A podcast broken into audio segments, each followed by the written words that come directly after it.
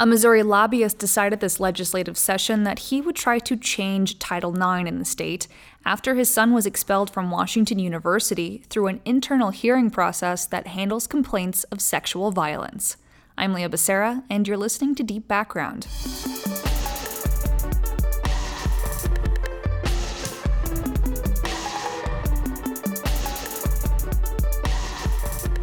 Here to talk about what's been happening in Missouri's legislature this session concerning Title IX is Edward McKinley. First off, Ed, some people listening to this may not know what Title IX is. Can you explain it? Yeah, so Title IX is a federal law that prohibits sexual discrimination at school, uh, public school, private school, any school in the country that receives federal funding. Um, and it was sort of initially applied to sports. It was not created only to be in sports, it just outlaws discrimination. But the first application of it was in um, unequal treatment for women's and men's sports teams because it was such a clear cut example of oh the men's team gets these resources that the women's team doesn't and it was a really easy way to document the discrimination taking place but from the beginning it's been about preventing any kind of discrimination, um, and that incl- has grown to include um, a system that has hearings and polices sexual assault, harassment, discrimination, stalking, um, relationship violence, all everything that falls under that umbrella on campus. Um, but it's become really controversial since um, 2011. There was something called the Dear Colleague letter that Obama sent down and that basically changed the guidelines slightly where he told he said that colleges had to be a lot more aggressive with how they were policing um, sexual violence and harassment. So since then it's become sort of a controversial subject. Um, there's been books about it. There's been some high profile cases. People sort of whip up a narrative of there being um, a lot of false accusations. The data doesn't really bear that out but there's when you combine that with everything that's been happening nationally with the Me Too movement um, and with Kavanaugh, it's sort of Missouri was sort of ripe for there to be this movement for people saying there's not enough due process on campus. Um, how do we address that? So that's sort of how these bills came into effect. So the Title IX legislation that was in place was it working? Well, I mean, I suppose it would depend who you ask. Um, people who support the bills would say that it wasn't working because the hearing process that was set up, the balance was tilted unfairly against the people on who were accused on campus of sexual assault or harassment. And basically, the way that works is they say, you know, they're not getting constitutional rights that you should have in the Constitution, but critics would say, well, those are only for criminal cases. You know, you're not going to get locked up. You might just get kicked out of school. So, the same way that a business is able to set their guidelines for dealing with sexual harassment or whatever, like if your boss fires you for sexually harassing another employee, you don't get to appeal that to a court.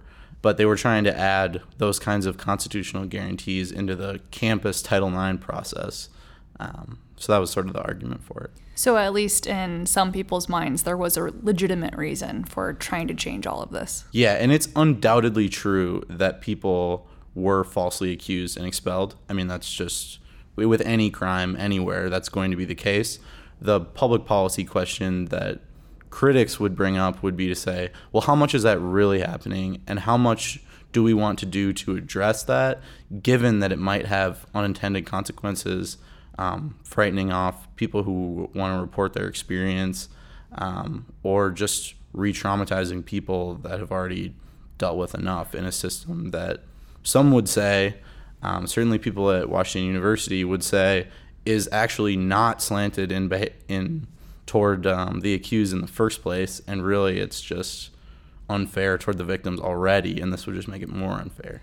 And there were actually two versions of a change that lawmakers were discussing, right? Yeah, so there was a House and a Senate bill. And the bills are so similar that you, it's obvious that they're coming from the same source. They both they both would route appeals to the Administrative Hearing Commission, which is like um, administrative executive branch judges. Um, they both added, you know, different protections that exist in criminal trials for um, those accused in Title IX hearings. Um, and they would have allowed people to sue their schools and the accusers if they're found to have been deprived of due process. Um, it doesn't really lay out how you would, in turn, find someone had been deprived of due process. But there were a lot of concerns with them, and the bills underwent a lot of changes, so they were sort of in flux.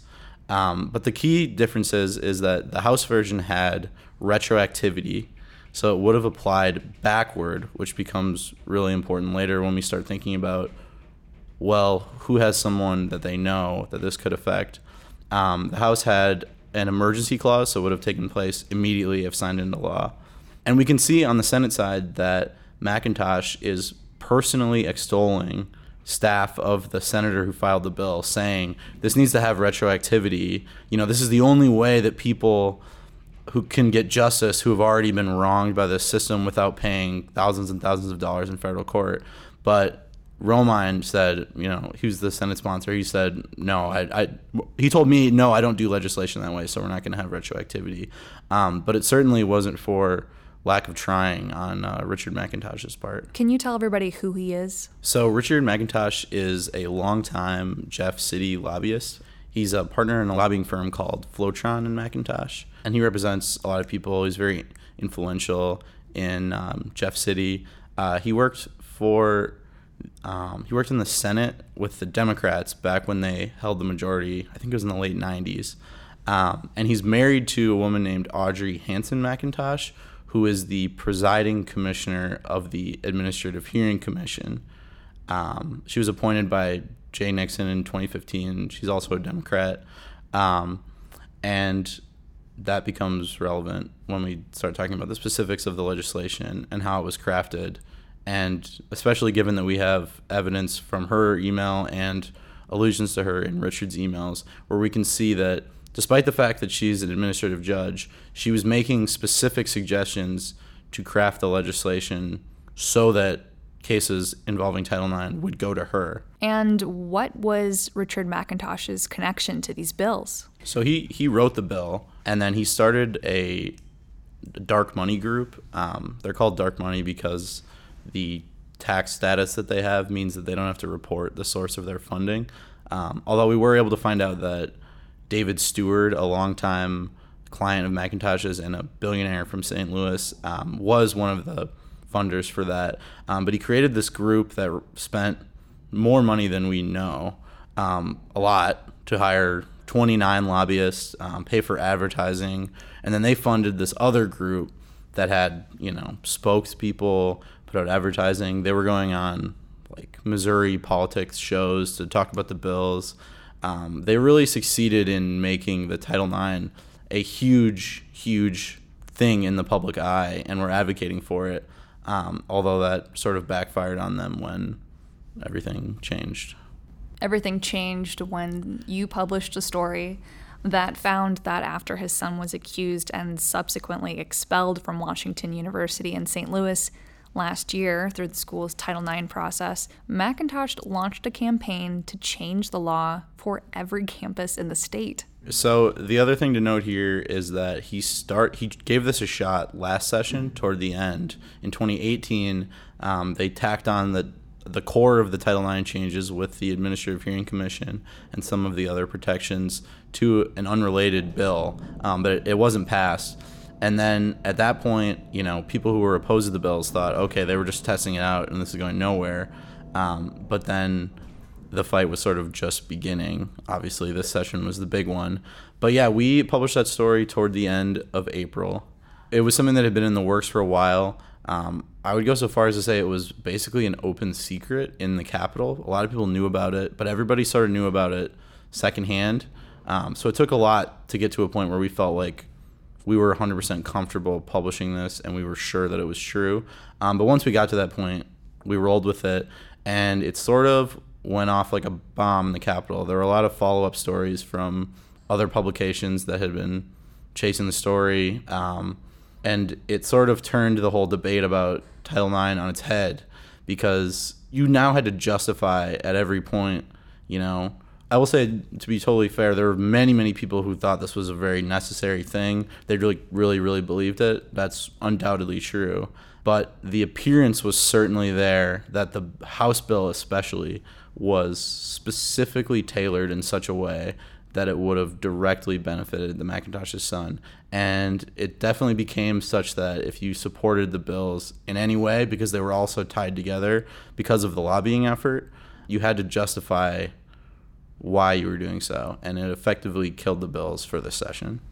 And had McIntosh's amendment been enacted, it would have allowed his son to appeal the results of his Title IX hearing to the State Administrative Hearing Commission, where his mother, McIntosh's wife, Audrey Hanson McIntosh, is the presiding and managing commissioner.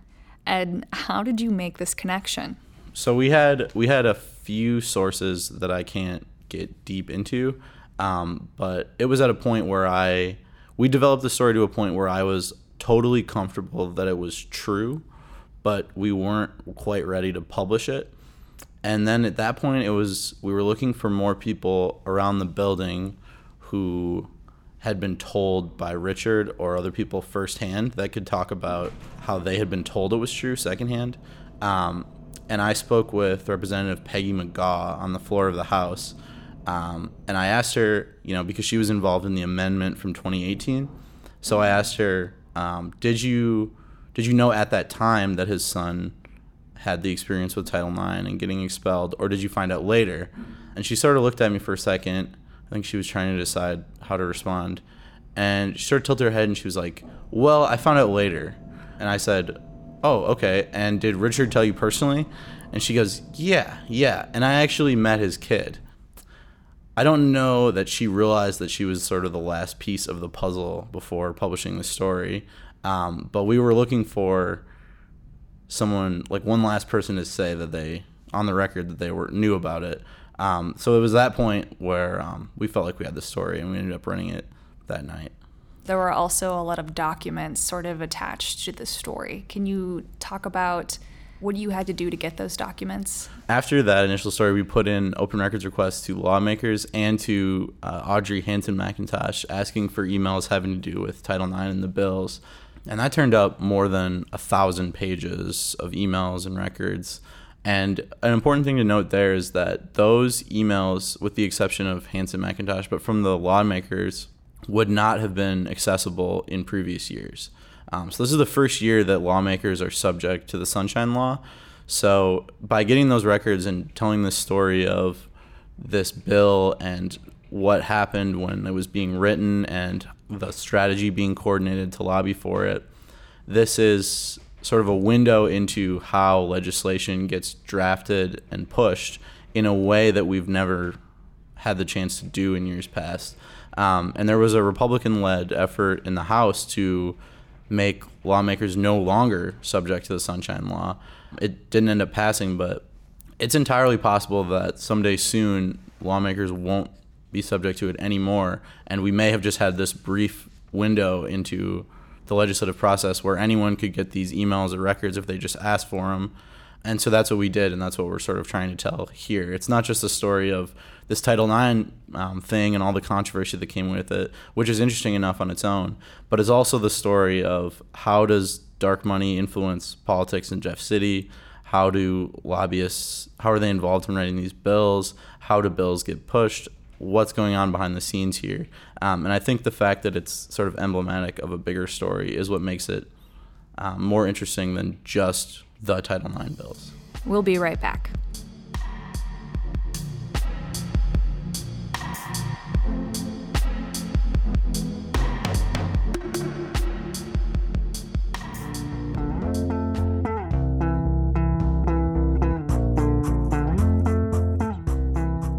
Hey there, it's Leah. Hope you're enjoying the podcast. If you like what you hear, help us support this podcast and the journalism that reporters at the Kansas City Star do every day by subscribing. There's an easy way for you to do it. Head to kansascity.com/background. You'll even get a special discount just for being a deep background listener. Subscribing at that URL will get you three months of unlimited digital access for $1.99 total. You get access to kansascity.com, the e edition of the newspaper, mobile apps, and more for three whole months, and it only costs you $1.99. It's a pretty sweet deal. Plus, you'll be supporting journalism that makes a difference in Kansas City. So grab your computer or mobile device and go to kansascity.com slash background. And hey, thanks for listening.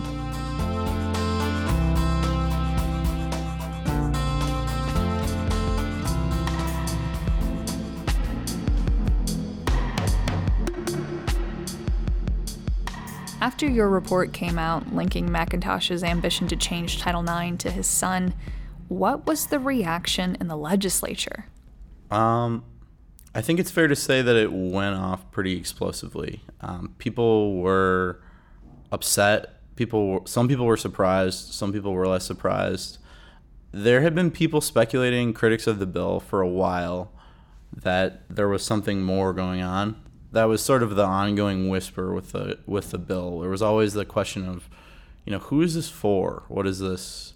Because the proponents of the bill, especially toward um, the end of March, started selling the bill as you know this is something to help African American students who are disproportionately hit by this. Um, and during the Senate filibuster, Senator Jamila Nasheed, who's from St. Louis, um, offered an amendment to basically give public defenders in the Title IX process which got voted down. And she said, well, if this got voted down, this isn't really about helping um, African American, often poor college students. So who is this supposed to help? This is about protecting young, wealthy white boys who think that they can do and get away with anything because they can, they dad or their mom can go get an attorney. That's what this is about. This ain't about no, no young. We had some little kids. And I said, "Oh, this is going to impact young, poor black men in universities." Who's going to pay for that attorney? They barely got into school. They got probably using Pell grants and, and grants to be in the school. I mean, uh, not, not, not just the grants, but scholarship, football scholarship, basketball scholarships. If it wasn't for those scholarships, they may, they may not even afford to be able to go to college. That loan paid for an attorney. That's why my amendment is important. So I think there was always that specter of, you know, the, it just seemed so specific, and the retroactivity was so, it sort of stuck out when you read the bill. It was, so someone's pushing this bill, and it would mean that anyone could go back and relitigate their case under these new rules that are also part of the proposal. Um, it just it seemed a little convenient, and I think when it came out, everyone sort of said, "Yeah, makes sense." This story even blew up outside Jeff City and the normal politics channels. Why do you think that was? I think it definitely struck a chord with some people. It's sort of the it's, it's a great example of the kind of politicking that people sometimes see as um, unsavory, where you're sort of pushing things out of a personal motivation. So that's one piece of it. And then there were these paid lobbyists who were more involved in the bill than maybe the sponsors would want you to believe. And that's another piece of it. And then there was this money, this dark money group where you're not supposed to know where the money's coming from, and they're pushing a piece of it. It seems like it was full of drama. yeah, like, there was a lot of pieces to it for sure. And I think it, it was also shortly after the um, college admissions thing where the people were bribing the college admissions um, people to get their kids in. And I think it sort of struck the same sort of chord with people where it was look at what well the wealthy and the people with access in our society can do that other people can't do. Um, and I, I, think it hit that that chord for a lot of people, and that's why it really resonated. Do you think the report harmed passage of the legislation? Uh, yeah. I think the bills the bills had slowed down in both the House and Senate prior to that. Um, the speaker had not placed the bill on the voting calendar, and it had run into the filibuster in the Senate that had sort of revealed holes in its support. And even in the bill, um, the sponsor had a long conversation with a Democratic Senator, Scott Sifton, who um, he's a lawyer, and he sort of went line by line, and you could just tell that he had thought deeply about this, and there were some legal issues in the bill that would need to be worked out. Um, but there was the sense for much of the session, if it slowed down at the end, but for much of the session, it seemed like this thing was marching toward getting passed. Um, and I think if you asked really anyone around mid March, they would be like, yes, these bills are going to get passed. Um, and it slowed down with the filibuster and with not making it in the House. House supporters were looking for another bill to attach it to as an amendment. And when the story dropped, it just became too toxic to really do that for. And there just wasn't enough time left in the session for things to cool off. Um, so I definitely think it put the nail in the coffin for this session. Can I back up for a second Yeah. and talk about something from last year? Definitely. Um, so one piece of the story here that I think is really interesting, and we haven't written a ton about because it's in St. Louis, but the culture of Washington University is really interesting in this because time and time again you see Richard McIntosh in emails to lawmakers talking about Washington University. He speculated after the St. Louis, so the St. Louis County NAACP president endorsed the Title IX bill and was later fired by the national NAACP for doing so and for um, his support of another political measure. Um, but he speculated, you know, um, Washington University exerted political pressure on Planned Parenthood, which then in turn did it to the NAACP, and that's why he got fired. And he would say he would say in emails things like abortion only exists because of Washington University in Missouri, and um, he would say these to conservative lawmakers that he knew would find that sort of messaging appealing, um, and he just consistently showed this disdain for Washington University. He said, "Oh, they're just trying to write write things um, how they're like liberal elites want it," um, and it was just really consistent. And obviously, his son was expelled from Washington University. But if you go back a few years, Washington University was investigated by the federal government in 2017 for its Title IX practices. And there were all these anonymous op eds last spring. Um, they're really moving. You can find them on the Washington University student newspaper, Stu Life. Um, and it's people telling these accounts of having to wait or just having these really horrible experiences with the school's Title IX. And it led to this huge protest led by this group called Title Mine, M I N E. Um, and that extracted real changes from the school and the Title IX system. And then this is last spring, right at the same time that this amendment is being pushed by McIntosh, right around the same time that his son is accused and expelled. So we're seeing protests on one side saying that the system is unfair for people accused and it's burdensome and it's awful and it's not getting them justice. And then all of a sudden we start having a conversation about you know, do we need to do more to guarantee rights for the accused, for the for the people who are accused of perpetrating this? Um, and I just think it's interesting that this one school, this one campus, at this one moment in time, also became became such a flashpoint for both sides of the issue. So um, I think we should take a little bit of time and just look outside of Missouri for a moment because there is a federal proposal, I guess, looking at changing Title IX. Yeah, so um, Betsy DeVos, the Secretary of Education, is looking at a new set of guidelines to give to the states to follow. Um, they're in the um, public comment phase. They got thousands and thousands of comments after they released the changes. Um, but it basically is going in the same sort of direction that the Missouri changes are were. Um, not as far, definitely not, and not the specific provisions in there. Um, but it's that same sort of cultural movement toward due process with sexual misconduct. It's born out of that same sort of aura. Um, and yeah, it would address a lot of the things that um, people who said they really want a due process wanted to accomplish. And that was one of the huge talking points for critics of the bills throughout the whole session. It was, well, why are we trying to do this now when there's changes coming anyway? Um, and I think Senator Romine, the sponsor, said at one point, he said, well, we're the show me state. Like, let's lead the way. I mean, even the majority leader in the Senate, Caleb Rowden, said that argument had a lot of merit. So, yeah, they ultimately just said, it looks like we're going to be waiting to see what the changes are before we start seeing another push for this in Missouri. Clearly, at the federal level, Title IX legislation is is not being done talked about. But what about in Missouri? Are we gonna pick this up again, or is it dead? Definitely not dead. Yeah. So the important way to think about this is that the mandate is to keep for there not to be sexual discrimination at school.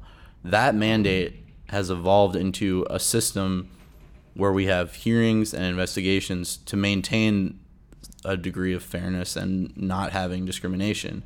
Um, so we have an evolving system, and it's not necessarily it's not a bad thing for it to change. And I think even I don't think I know people who people who are opposed to the bills. No, none of them were saying the system's perfect as it is. They would just say these proposals I don't agree with for X Y Z reasons. Um, so yes, we're definitely going to see some changes at some point. Um, and it's just a question of you know what's the root of those changes what will the consequences of those changes be for good or for ill I think it's worth noting here that um, Ed, you're an intern for the Star. yeah. You you are the most experienced intern in the room because the you've actually intern. you've been with us for uh, uh, how many months now? Well i was an intern going back to last summer and i took a few months off so it's almost a year Almost a year, and you will be here again this summer. yeah So we're we're happy to have you, and um, you're doing great work. thanks You can find all of our reporting on Title IX on kansascity.com, and we'll highlight a few stories in the show's description too. If you liked this episode, go ahead and subscribe to this podcast on Apple Podcasts, Spotify, Stitcher, or wherever you get your favorite shows. I'm Leah Becerra, and you've been listening to Deep Background.